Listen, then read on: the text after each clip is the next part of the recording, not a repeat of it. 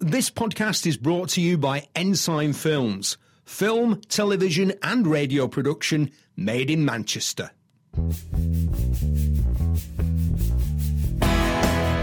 Welcome to another episode of Steve's Speed Shop, brought to you by WarrantyWise, the U K's best warranty provider. Get a quote from them today at warranty wise dot co dot U K. We're brought to you by Minisports, specialising in the classic Mini since nineteen sixty-seven. And we're brought to you by West Coast Motorcycles. They sell Harley-Davidsons, lots of them, and very lovely they are too. Find them on Facebook at West Coast Motorcycles. Bit of a different one this week. Uh, this is a guy who I've never met. We've only ever corresponded via the World Wide Web, but we became friends on social media because, bit embarrassing this one, he tells me that the reason he got into motorbikes was watching me on Top Gear back in the nineties. He's called Sanjay Tripathi. He's the Associate Vice President of Hero MotoCorp Limited. He works in and has always worked in the biggest motorcycle market in the world, India, where they shift, are you ready for this? fifteen million bikes a year. This conversation's really about that. It's about India and motorcycling there, how different it is to everywhere else. What I found out was how massively influenced by the British motorcycle scene the Indian motorcycle scene is. Sanjay launched the R one Yamaha in India, the first superbike. He was one of the people who developed the amazing six fifty uh, V-twin that Royal Enfield are having so much success with, and he's a great guy, uh, my guest this week on Speed Shop. All the way from Mumbai, Sanjay Tripathi. Sanjay, I'm fascinated about the, the motorcycle um, scene in India. T- tell me about it. What's it like? Okay, Steve, you know, see, motorcycles started coming to India in the nineteen twenties, just after the First World War. Most of them were British motorcycles. Some Harleys did come, but most of them were British motorcycles. They were used in India by the army, by the railways, British railways that time, by the postal service as a dispatch rider used to do, use them. So mostly you'll see B S As, Nortons, Royal Enfield, A J S, Matchless. They came in India in hordes, you know. They were coming to India till the nineteen sixties, uh, you know, till India started manufacturing their own motorcycles. And, of course, so now made in India motorcycles are going back to U K. So it's a great culture. It's a very old culture, nearly a hundred-year-old culture. And the motorcycles in India are kind of a lifeline, you know, for India.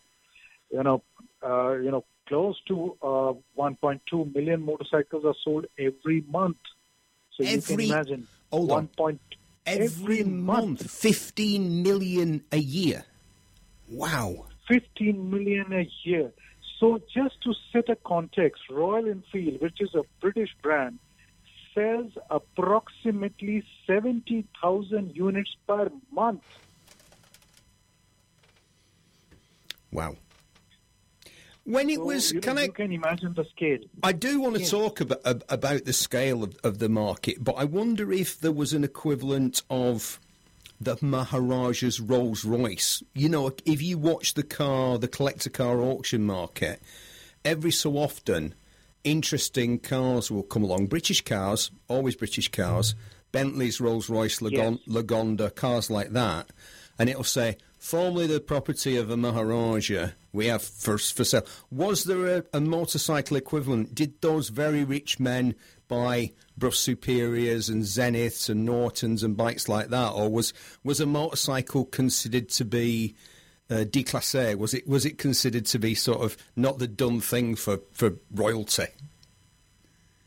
No, actually, Steve, motorcycles did come. So we had Vincent's in India. Vincent, wow. Brough Superiors, some... Yes, Vincent, Black Shadow. So you, the Nawabs, the Maharajas, you know, they used to have horses. Of so course. When motorcycles started coming, so it became a mechanical horse for them. So it was like a plaything for them.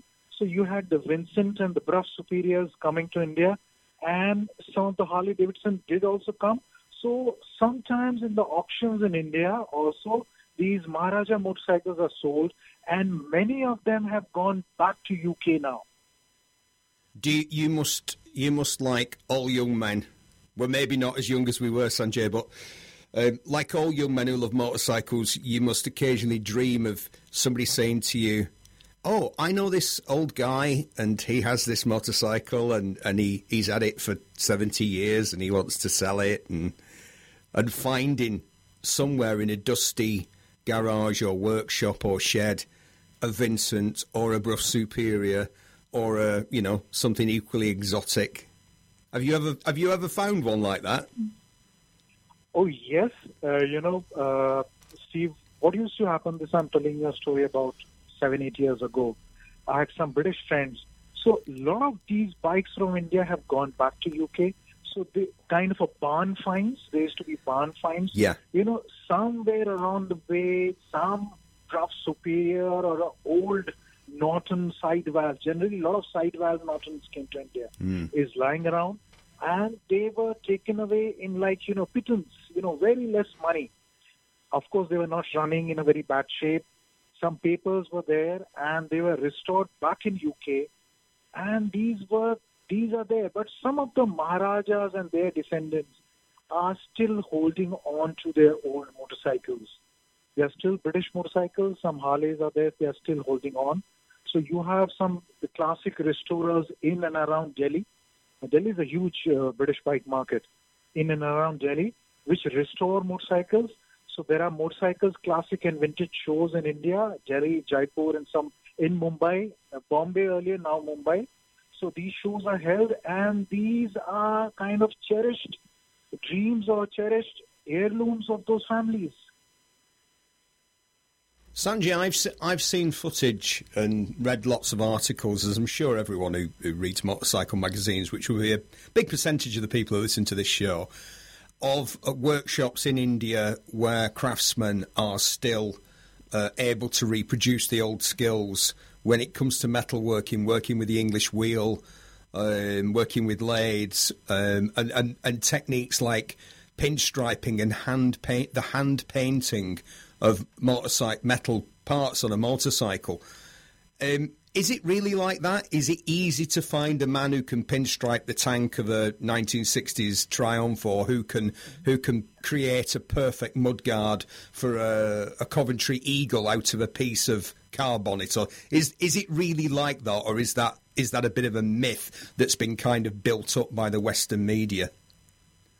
No, it is still there, Steve. You know, I'll give you an example. Even today, one of the models of Royal Enfield made by the factory, the pinstripe is done by hand. Yes. And I have restored my uh, nineteen ninety-seven Royal Enfield. The pinstripe is done by locally out here in Delhi. So you have still metal workers, and large number of these petrol tank of old B S As, Nortons and Triumphs, which you find being sold in U K are exported from India. Yeah, of they course. They are handmade to their specifications and exported back to U K. A lot of, you know, these pea shooter silencers are exported from India, all handmade. Yeah. Let's go back to your and talk about your career on motorcycles. Where where did where did it all start for you? Okay, it started in school, you know, from a very young age. When I was like three, four years of age, I had this tricycle, which was given to me by one of my uncles. And during school days, I started to learn how to ride a motorcycle. Initially, it was a Yazdi, which was an offshoot of Java. And later on, uh, I kind of learned on my uncle's Royal Enfield, which was a nineteen sixty-seven British-made Royal Enfield, which uh, was there in India. I started learning on that. So that's how it started. But the real, you know, boom came, or the real romance started when I started seeing, seeing your shows on the Top Gear. So, you know, in India, it was, you know, I used to love your accent. It was not a typical English accent. It's not it a typical not a English accent. accent. It's not. It's been... just... Do you know what? It was a very northern accent. And the way you used to speak, I used to just love it. Because, you know, there were Jeremy Clarkson and other guys. Yeah. They had this typical, very polished, polished London accent. Of yeah. course, we are used to that in India. But you had a very biker accent. So it started from there. The love and the romance of motorcycles started from there. And then I completed my... It must have... something great. It must have looked odd to you to see me generally in um, an environment where the skies were the same colour as a dirty puddle. And it was, I was thinking, on, only yesterday we were talking about, um, we do talk about Top Gear. Listen, it's got to the point where a friend of mine has got me in his phone as Steve, I don't like to talk about Top Gear, Barry. But I, I've given in. I've given in. I will. I'm going to talk about it because it was uh, eleven years of my life and lots of interesting stuff. I think interesting stuff happened to do with cars and bikes. This program's about cars and bikes, so I'm damn well going to talk about what we did in the Top Gear years. But we were talking about a piece that I did about um, the new Triumph. The uh, it was a very successful bike for Triumph and the rebirth of Triumph. It was the Daytona, the T five ninety-five. Which yeah, was the triple yeah. with a single-sided swinging arm. Um, I think Seymour Powell design had some input into it. And what they did is they made it look a bit more grown-up. A lot of, you'll remember back back in the day, most sports bikes were kind of fifteen different colours. It was like the Japanese motorcycle industry was competing to put the most number of the most clashing colours on one motorcycle at the same time. It got a bit silly. And Triumph just said, it's black, it's red, it's yellow. That's what you get. It's it's a great-looking bike. It flows from back to front, front to back, looks good from any angle. And it doesn't go quite as well as a Honda Fireblade, but it's a kind of a bit more of a relaxed ride. And this friend of mine was saying, I'll never forget you enthusing wildly about this new Triumph. And he said, behind you, I could see lightning. I could see, I said, yeah, it was pouring with rain. It was pouring with rain. And we were, I was there at the side of a road somewhere near Hinckley, where the Triumph factory uh, was yeah. was and is. Mm, yeah, let's not talk about that. Um, and, you know, it was my job to be enthusiastic. I'll just quickly tell you, one of the first people to tell me that, and I'm sure you'll know the name, um, because I bet you had him in India the same way we did in the U K. It was Murray Walker. Murray Walker, ah, yes. yes, known as a yes. Formula One commentator, was at heart yes, a yes. great a great motorcycle man. His father, Graham Walker, was a T T racer and champion, and his father, he inherited his father's job as the commentator on the B B C. And in the very early days of my Top Gear tenure, I met Murray at a B B C shindig. You must have been to a million of these, being a bit of a corporate man yourself, where, you know, everybody stands around with a drink, looking at each other and wondering who to talk to. Murray walked straight over to me, and he just addressed me as though he knew me. I'd never met him before. He said, Steve, keep doing what you're doing. Don't listen to... He didn't say the haters, because, you know, nobody said the haters. This was the early nineties. He basically said, don't listen to the haters. He said, and remember, you are a cheerleader for motorcycling. Most people, Murray said this to me, and it was right, most people, the, the British public, are terrified of motorbikes and motorcyclists who they think are, are criminals. He said, it's your job to put them straight on that and to be, as he said, a cheerleader. And I remembered that, because people had said to me, what you want to do, Steve, is you want to get some bikes on and have a real go at them, like Jeremy Clarkson does with cars. And I said, I'm not going to do yeah. that. I'm not going to do that, because the the programme is eighty-five percent car and maybe ninety and ten or fifteen percent bike. There isn't enough time for me to say, oh, look at this bike, isn't it terrible? I'm going to have some fun slagging it off. So I always made sure that I picked bikes that I liked already. And then whether it was a B M W G S or a Royal Enfield Bullet or a Triumph, and I would enthuse and be a cheerleader and say, hey, look at bikes, aren't they great? And, and, I, and it, it's one of the the best things about it, about that job, apart from the money, of course, was people like you, and there have been quite a few yeah. in years to come saying, I started on bikes because of you. I got into bikes because I saw you. And it looked like fun. You looked like you were having a good time. And I thought, wow, motorbikes, yeah. And and I've had that from people like yourself who've gone on to do great things in the motorcycle industry, and from racers and, and classic bike restorers and all sorts of people. And and that is super rewarding. That, that you know, years later people say, I got into motorcycles, which for me, one of the greatest joys of my life, because of you. Something that was so great, you know, listening to you, you are testing the bike, you're talking about the bike. It was a kind of a first time in the world. You started a culture which people followed you because maybe There was no one else.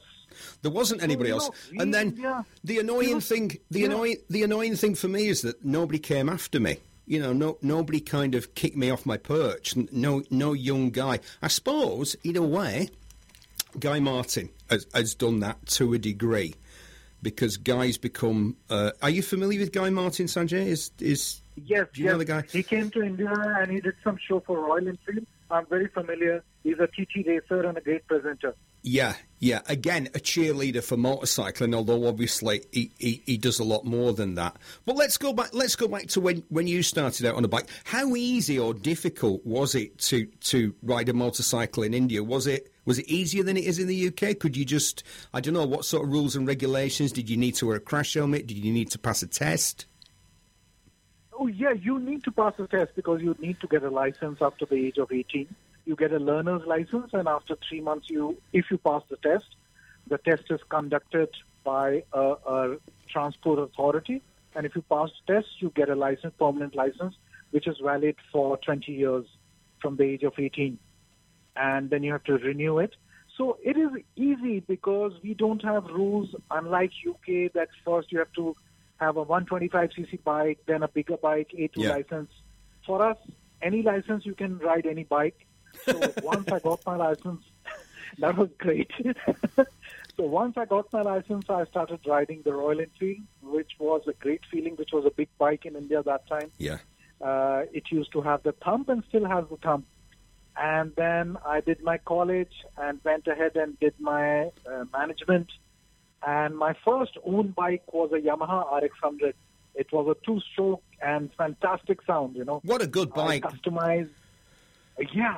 The R X, bike. yeah, so, but it was it was a funny bike in the U K because, as you pointed out, we had regulations that came in, and when I started biking, it was if you're a learner, it was so complicated, and people have, people have said to me, "You could have a two fifty." I, I'll just finish that sentence for a change instead of just going off at a tangent like I normally do, which is what I'm going to do now. The people have said to me, do they make it deliberately complicated in the U K to get a motorcycle license? And my reply is, yes, of course they do. Why do you think they make it so complicated? Of course they do. They don't really want people. If you actually sit these people down, and I've spoken to government ministers, and I've spoken to people that are involved in, in, in drafting legislation, and I've spoken to people in the road traffic research organisations.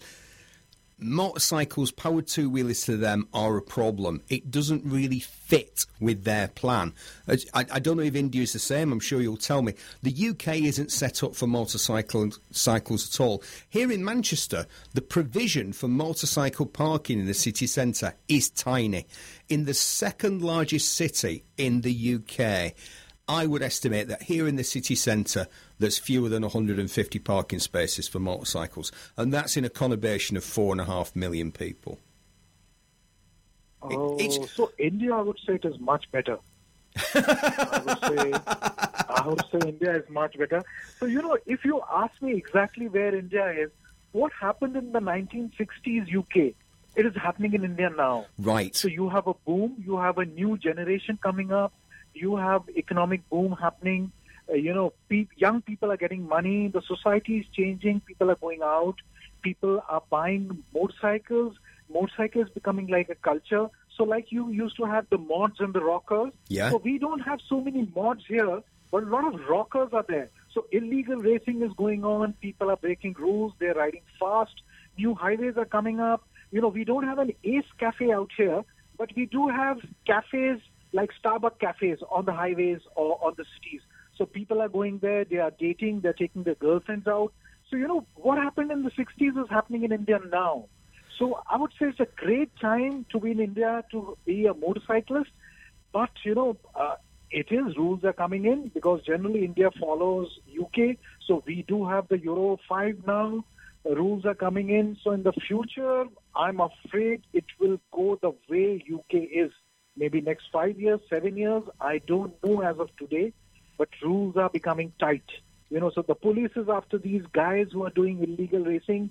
We do get super bikes and other big bikes, so they are able to dodge them. Accidents are happening.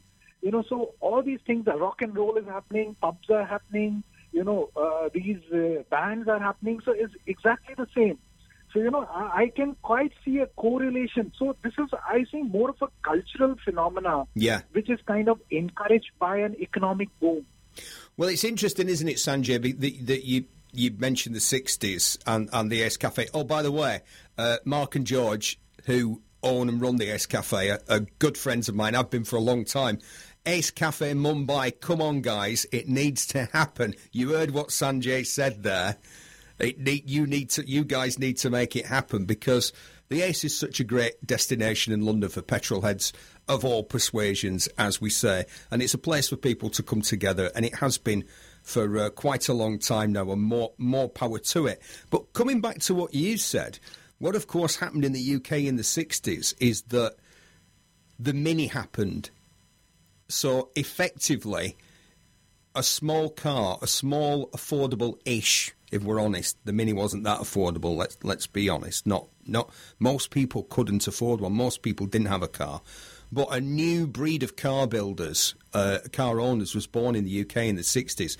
And is that what's going to happen in India? Are all those guys who are now, as you say, racing around on these new roads in the same way that guys were trying to do the ton on the North Circular Road in London in the late fifties and early sixties, are those guys going to be switching to a car as soon as they can, as soon as there's an affordable car that most Indian people can, can access? Yes, Steve, I already see that happening uh, because as the economic development is happening, people are getting more money. So they may keep a bike, but they are switching to these smaller Suzuki cars. We don't have a Mini. So right. You have these Suzuki smaller cars. Yeah. So they are switching to that, and it is happening. So unfortunately, and also another problem, you know, tubes are coming in India, in the bigger cities. So the people who, many of them who used to ride motorcycles are shifting to the public transport slowly. They are shifting to the cars. So I would still say the bigger bike scene, you know, the, the five hundred c c and above, it will still remain, the culture will be there, but that mass biking may in future shift towards four-wheelers and cars. Well, that's a sign of a newly emergent middle class, isn't it? Pe- people have said to me, there was somebody the other day said something about Harley-Davidson was unaffordable. And I said, Harley-Davidson's o- was always unaffordable to the working man. The Harley-Davidson wasn't a motorcycle for the working man.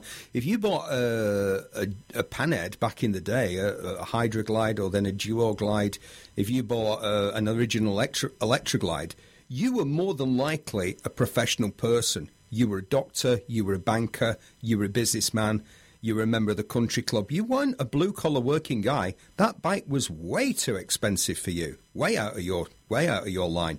What you probably would have bought if you were a, a blue-collar working guy in America in the nineteen fifties was a B S A or a Triumph or, or a Norton, one of those imported, affordable, great-looking British bikes that we managed to sell to the Americans literally by the shipload, not a Harley. A Harley was a bike for the solidly middle class. The guy that rode a Harley probably drove a Lincoln or a Cadillac, not a Chevy. Yes, absolutely. See, Harley is very expensive in India too. So generally a Harley rider owns uh, some kind of a middle-level car, or he he is a professional or an executive or a businessman even. So Harley is very expensive. The only, you know, enthusiast bike which is affordable in India is the Royal Enfield. Of yeah. course, it's made in India, so it is affordable, it is much cheaper. And also because Royal Enfield is being produced in India since nineteen fifty-five, so you have a huge number of bike units in the pre-owned market. And, you know, as we were talking earlier, so you have these what we call the local garage mechanic or the garagist culture, what we call in India this, this garagist culture. They buy this pre-owned Royal Enfield and go to these garages and get it repaired or get it, you know, customized to their liking. So that's how, uh, you know, people are buying these Royal Enfield. They are very popular, and it is kind of fueling up this biking culture in India. So do things get thrown away, or is it still is it still a culture that recycles everything?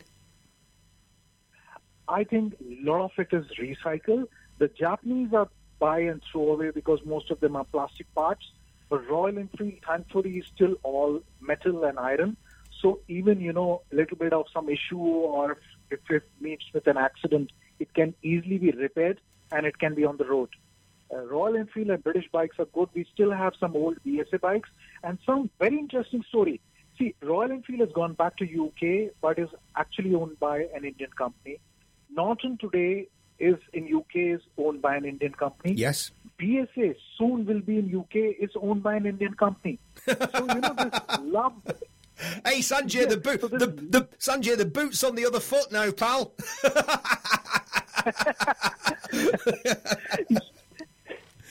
But, um, yeah... So, so... So I would say, you know, Steve, the love affair with the British motorcycle continues in India. But and I... one great thing is there because the economy is doing so well and these big Indian companies are owning these bikes. I did some research and I found out all the all the big bosses of these companies have either studied in U K or they have studied in British school, either in India. Yeah. And their love affair with the British bike is very strong.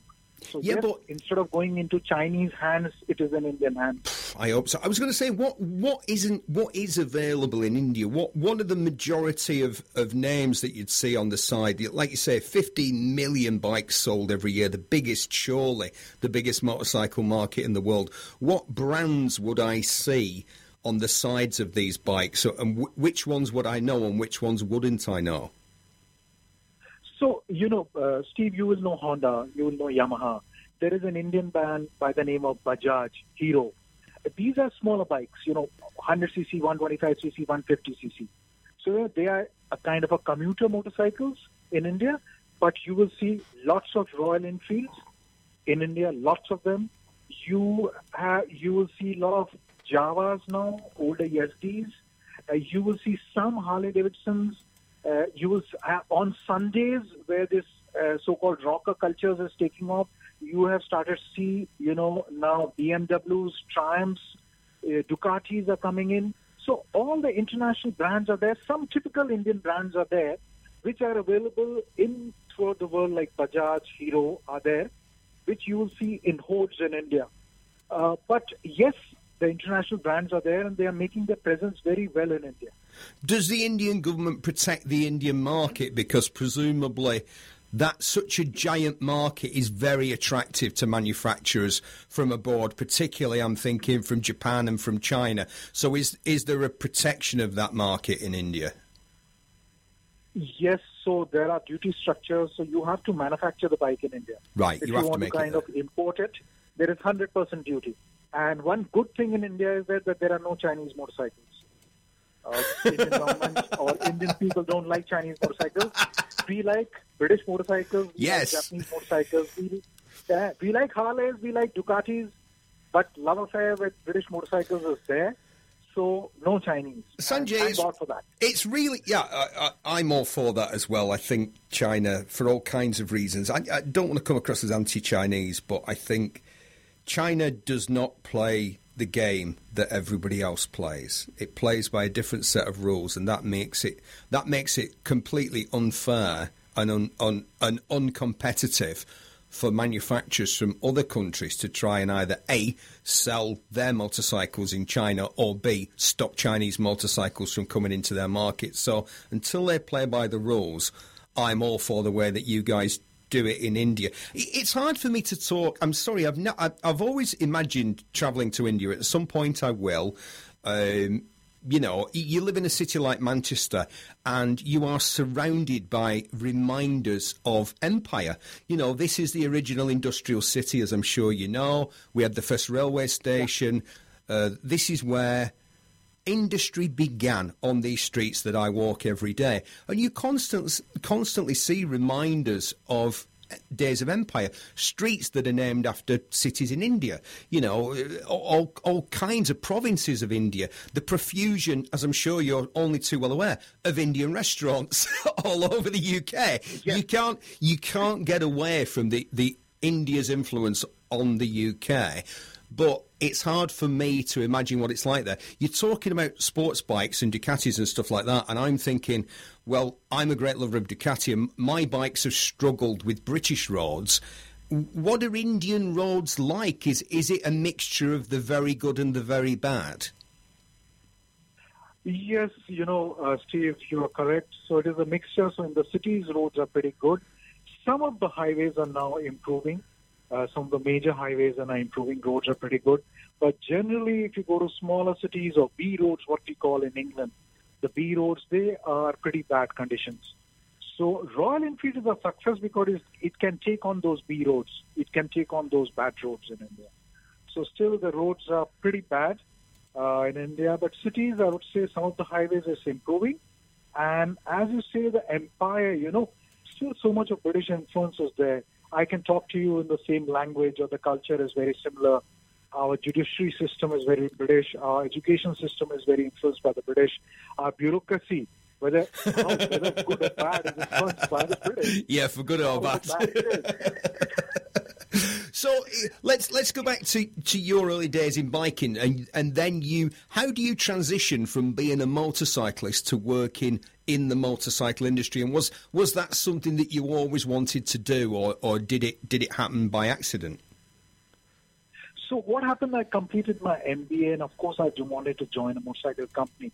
And like in U K, these companies come to come and pick you up as gentlemen, kind of, yeah. you know, kind of a trainee or something. So the parent company of Royal Enfield, Aisha Motors, it came and uh, picked me up because they maybe saw my enthusiasm. So it was way back in ninety-seven. So I joined Royal Enfield in January in ninety-seven. So that's how it started. And from Royal Enfield, then after working in Royal Enfield for five to six years, I've joined Honda, Yamaha, Harley, and back to Royal Enfield again. And when I joined Royal Enfield for the second time, sometime in two thousand twelve, it was that time that I launched the original G T five thirty-five at Ace Cafe at U K. You know, so there was this rockers and the mods, you know, a kind of a mock mock fight we conducted at Brighton, Brighton Pier, and we called all the media, and it was great fun. Did you get involved? A little bit. I was kind of managing it because I was managing the launch.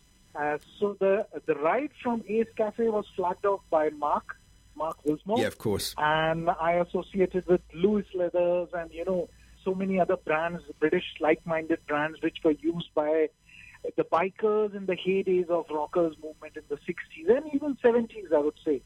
So it was a great fun. And I was involved in the development of the six fifty twins also for the Royal Enfield. So, uh, Sanjay, that is, is in my blood. Sanjay, that is such a fantastic bike.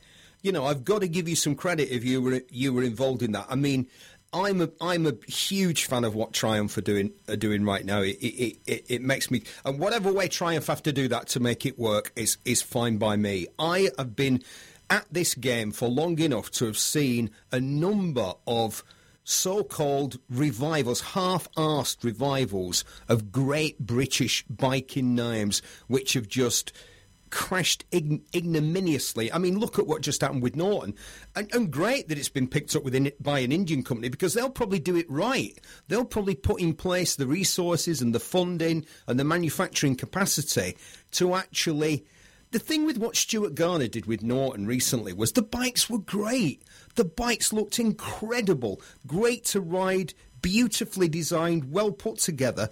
But the company was under-resourced, it was understaffed, it just they just couldn't deliver on what they so richly promised. And so I'm glad. Some people, uh, you know, there's been some controversy that it's been picked up by an Indian company because, as you've already said, many great British names, you know, not least on four wheels, Jaguar Land Rover, are now in Indian yeah. ownership. But look at what happened with Ducati. Ducati is a, a, yeah. one of the great loves of, of my biking life. I think they are the two-wheel Ferrari. They're very special. Um, I've owned lots of Ducatis, and I've ridden all kinds of Ducatis, been to the factory a few times. I love Ducati. It was disaster until they were take, until they were taken over by the, the Volkswagen Group, and the money and the investment and the resources and the know-how came in. And finally, finally, their ambitions could be realised without having to cobble together a bike with Fiat car electrics and a Fiat car headlight and Fiat car wing mirrors. I mean, you know, it was like, really, guys, can can we not? And it's no money. There wasn't enough money. There wasn't. Yeah. They had big dreams, but but small pockets, and so the purists will complain.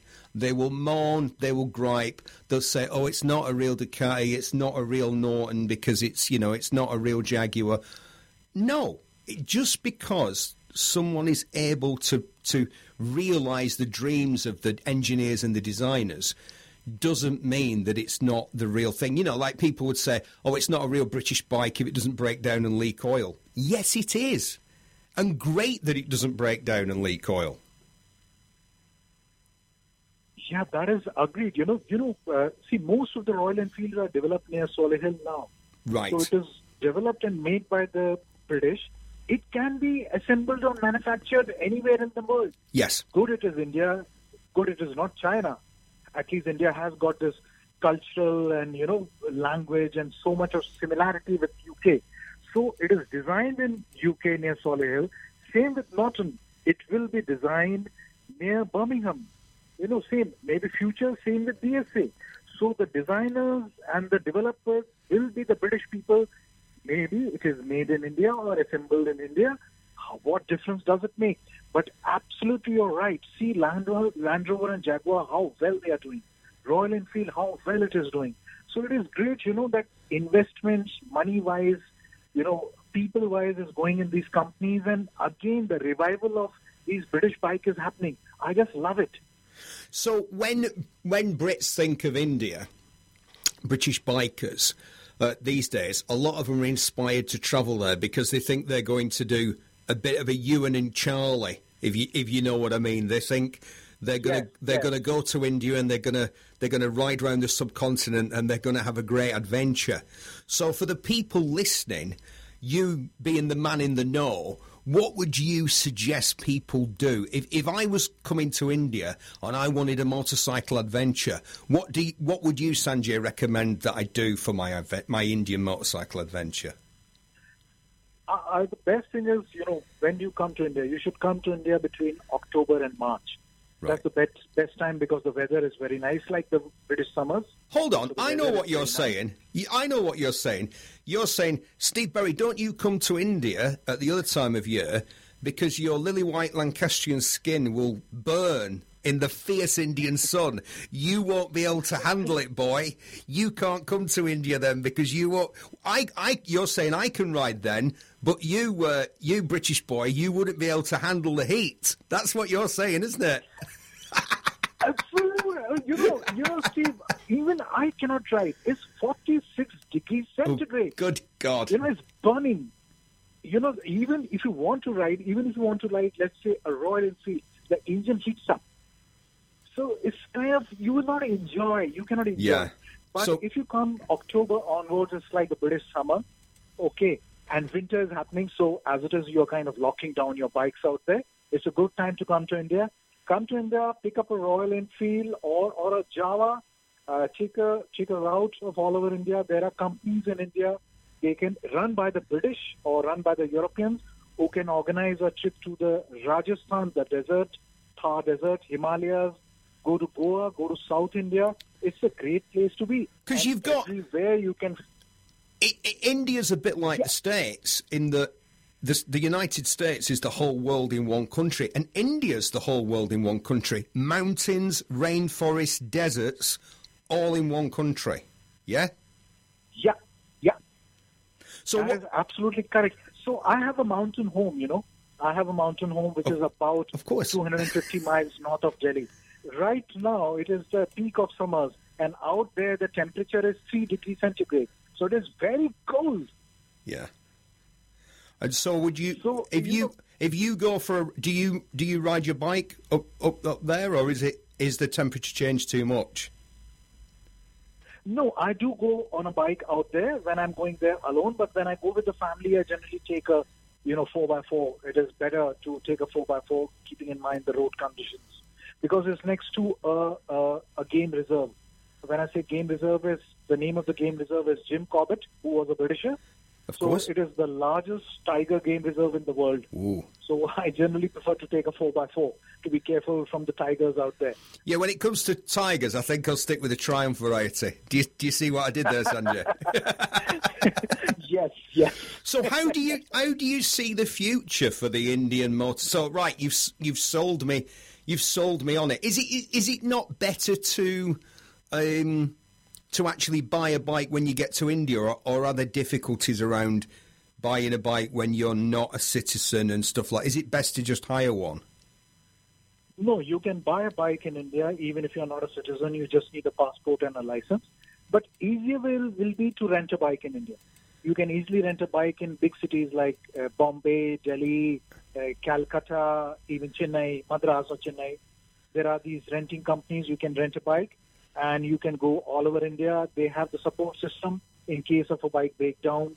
Some of the British bikes still do break down in India, including Royal Enfields. So you have a support systems. Uh, so I think you come here, rent a bike, that will be easier. And while going back, you can return to them. But yes, if you buy a bike, you can sell back the bike in India, or if you want to take it back to U K, that is also possible. There are companies which do package the bike and send it back to U K. I have known number of British friends who fell in love with the bike because it was a dream, it was their memory. So they wanted to take the bike back home, and they have taken the bike back to U K. Wow. I would advise Brits against riding out to India because I recently watched a documentary which is on YouTube, and it was a group of friends, Indian, British Indian guys from Yorkshire, and they decided that they were going to take some Ford Transits back to the Ford Transit vans back to India because there's a there's a variety of Ford Transit van which has a legendary engine known as the banana. and it's and it's an incredible... That engine is legendary. It's an incredibly durable engine. It will clock up half a million miles. It will run for half a million miles. And so these guys were... They thought, okay, we'll go. We'll go back uh, to India, to wh- where our families are from. We'll take them these vans, which would, they'll then be able to use, and then we'll fly back. And it was a great idea, and it was a great adventure. Until they got through Western Europe and then tried to get through the bit between Western Europe and India, which was just impossible. Because in the middle, it's not India that's the problem, and it's not Western Europe that's the problem. It's the bit in the middle that's problematic, where it's like yes. they impound your yes, vehicles, absolutely. They tell you that your D V L A registration documents aren't legal. You know, you give them all your stuff, the V five C, the documents. They go, no, no, this isn't. We need, we need more papers. And you're like, no, no, this is it. No, no, you, you must pay a fine, and it's more than the cost of the. It's more than the value of the vehicle. So I would say to people, don't try and get a plane, fly to Mumbai or wherever you're going, whichever part of India, and then either rent or hire a bike and do do what Sanjay says and, and ride around a country which is the whole world in one country, really. Because it's we, we like you know, like I said, we say that as Brits, and we think that we're very different. You know, like you were saying, I've got I. Some people have noticed that I have a, a Manchester pronounced northern. forward slash Manchester accent. We think we're also different in England. Like in Manchester, we think we're we're different to the people in Liverpool, who are forty. They're forty miles away from us, and we think we're different. You know, if you if you take Britain and put it into countries like Canada, India, China, you know, it's like a tiny, tiny little country. I mean, a massively influential country, obviously, sometimes for the good, sometimes for the not so good, but a massively influential country. We've invented, I think that even the Japanese acknowledge that of the hundred most important inven- inventions of all time, seventy, seventy of the hundred most important inventions of all time were made by Brits. That's incredible, isn't it? You know, if you think the television, the internet, the jet engine, you know, I can go on and on. The bicycle, as we know it, all Brits. What, what, what's been invented by an Indian, Sanjay? Go on, you tell me. That's not. A, I'm not saying that in a pejorative way, but you, what's the greatest Indian invention? So India invented the zero. You know, in maths, they invented the zero. Oh, wow, really? So, you know, all, yes, yes. So all the mathematics and everything, Indians were great. India invented spirituality. India invented yoga. Well, hold on. You India couldn't invented... hold on. You couldn't have binary code without zeros. So if you couldn't yes. have a zero, if there was no, because presumably people just used to count and they got one, and no one thought that yes. there was. No one ever thought there was zero. One, two. ten. Somebody one day somebody went, hey, you know, if there's nothing. What do you mean if there's nothing? Well, we have to have a number for nothing. Oh, yeah, good idea. Let's call it zero. What a great invention that is. Fantastic. So what's the future? F- what's the future for, for, for Indian? Is it like is it like Korea? I mean, I saw the Korean um, industry, the Korean economy and the Korean um, Korean society transformed within, what, twenty-five years? From kind of a an agriculturally based economy to one of the world's biggest shipbuilders, one of the world's biggest car and truck makers, a deliberate effort to modernise the country and to take people from basically sort of, you know, I mean, I was there in ninety-five and I'll never forget flying along a brand new highway, which is a perfect brand new highway in a brand new Korean built executive car, which wasn't as good as a Mercedes or a B M W, but it was getting there, and I think they might even be there now. So this is twenty-five years ago. We're flying down this road, and we go past a man coming in the opposite direction, bent double underneath a load of firewood, no shoes, the straw hat, and I just thought, wow, this country is modernising so fast. And, and and would that would my experience of India be similar, or, or is India different? You tell me. Oh, yes. I think India is going on the same line. So you have the world's best Ferraris and Mercedes and the world's best bikes out here. Yeah. But you have bullock carts. So, you know, the Darth Vader age and the Jurassic Park age are running side by side yeah. in India right now. Yeah. Like you Blade know, so Runner. I it, think it is... Yeah, Korea reminded me of the Korea reminded me of the the movie Blade Runner, because I'm in my hotel in Seoul. Like I say, this is twenty-five years yeah. ago, when Korean cars were just really starting to make an impact in in Western Europe, and now on the streets of England, it seems like every fourth or fifth car is a Kia. I mean, Kia had just the, the, their sales in the U K have gone crazy. But twenty-five years ago, I'm in my hotel.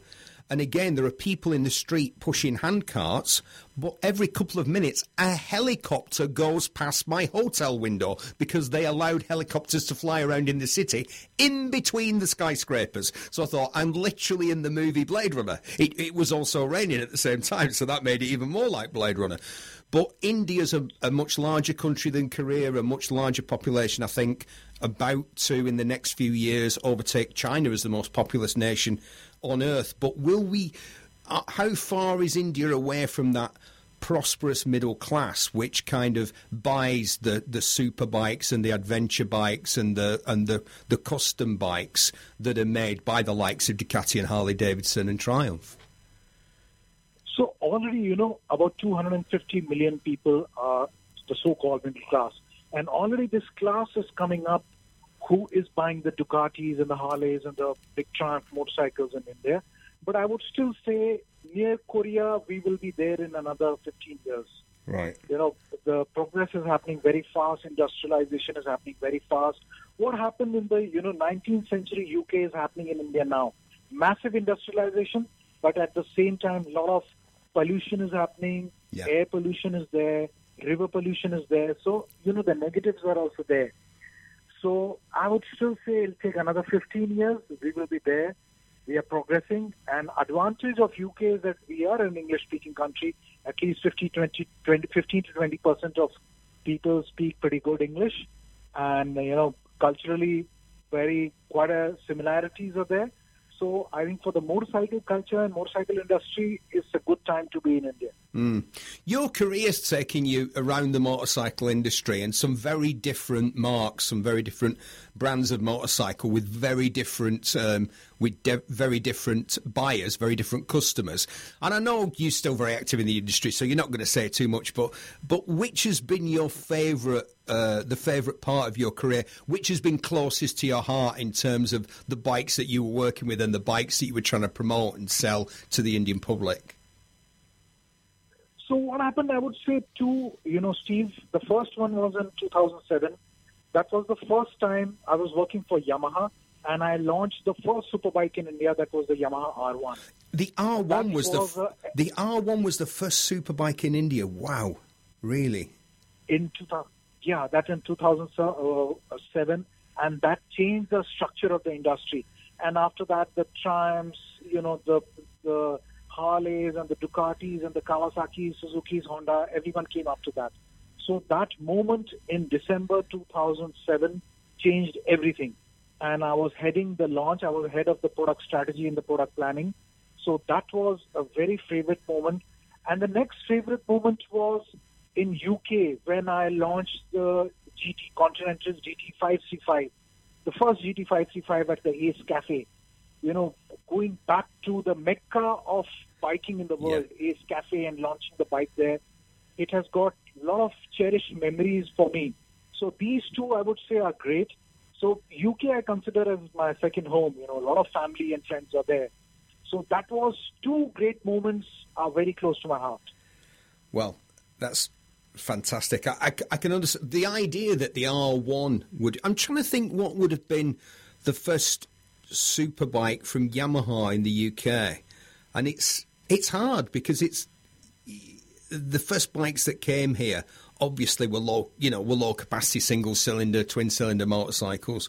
But to me, it'd probably be the R D four hundred, the two-stroke R D four hundred was the first. People will disagree with that, but and they'll say that's not a superbike. But I think performance. Well, I don't think performance is relative. Performance is relative, isn't it? You know, it's like if it's the nineteen seventies, if you're doing one hundred twenty-five miles an hour. That's a superbike. You know, now one hundred twenty-five mile an hour is like, yes, yeah, so what? In a world where a lot of bikes are knocking around the two hundred horsepower or two hundred horsepower plus, what sort of percentage of the, of the market over there is for bikes like that, uh, and what percentage is for the kind of the commuter bikes? I would imagine the single cylinder commuter motorcycles are still way over ninety, ninety-five percent of the market, or, or am I wrong? You know, you're absolutely right. So I would say, uh, see, six percent of the market is held by Royal Enfield. So Royal Enfield is in the range of about close to fifty horsepower for the six fifty twins. So six percent of the market is held by the Royal Enfield.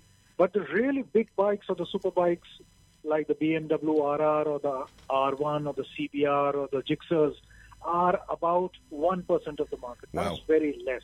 Yeah.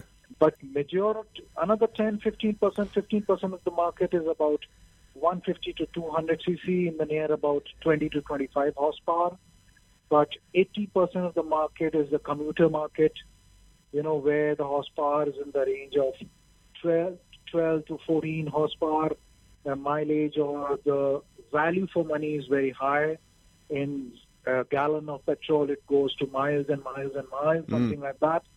But it's changing, you know, the more money is coming in, people are buying bigger bikes, people are buying bikes like Royal Enfield, Triumphs, the Javas, they are coming in. So I see the future, the size of the bigger bikes will increase. Sanjay, is Jawa still that? I had a Jawa recently, for reasons that I won't go into, but is it is it still the Czech company that made the, the Jawa motorcycle, or is it, is it now Indian-owned and, and made there? Yes, so uh, there is a big Indian industrial house by the name of Mahindra. They make S U Vs. So they now have the trademark rights for Javas, and the Javas are manufactured near Mumbai, Bombay. And is it that twin? Is it that twin-cylinder two-stroke three fifty that they make? Is do they still make that bike? No, right. So no longer two-strokes are allowed in India. Okay, so it is a right. four-stroke, but it but it looks like a nineteen sixties. It's like a retro motorcycle. Yeah. It looks very nice. Looks very nice.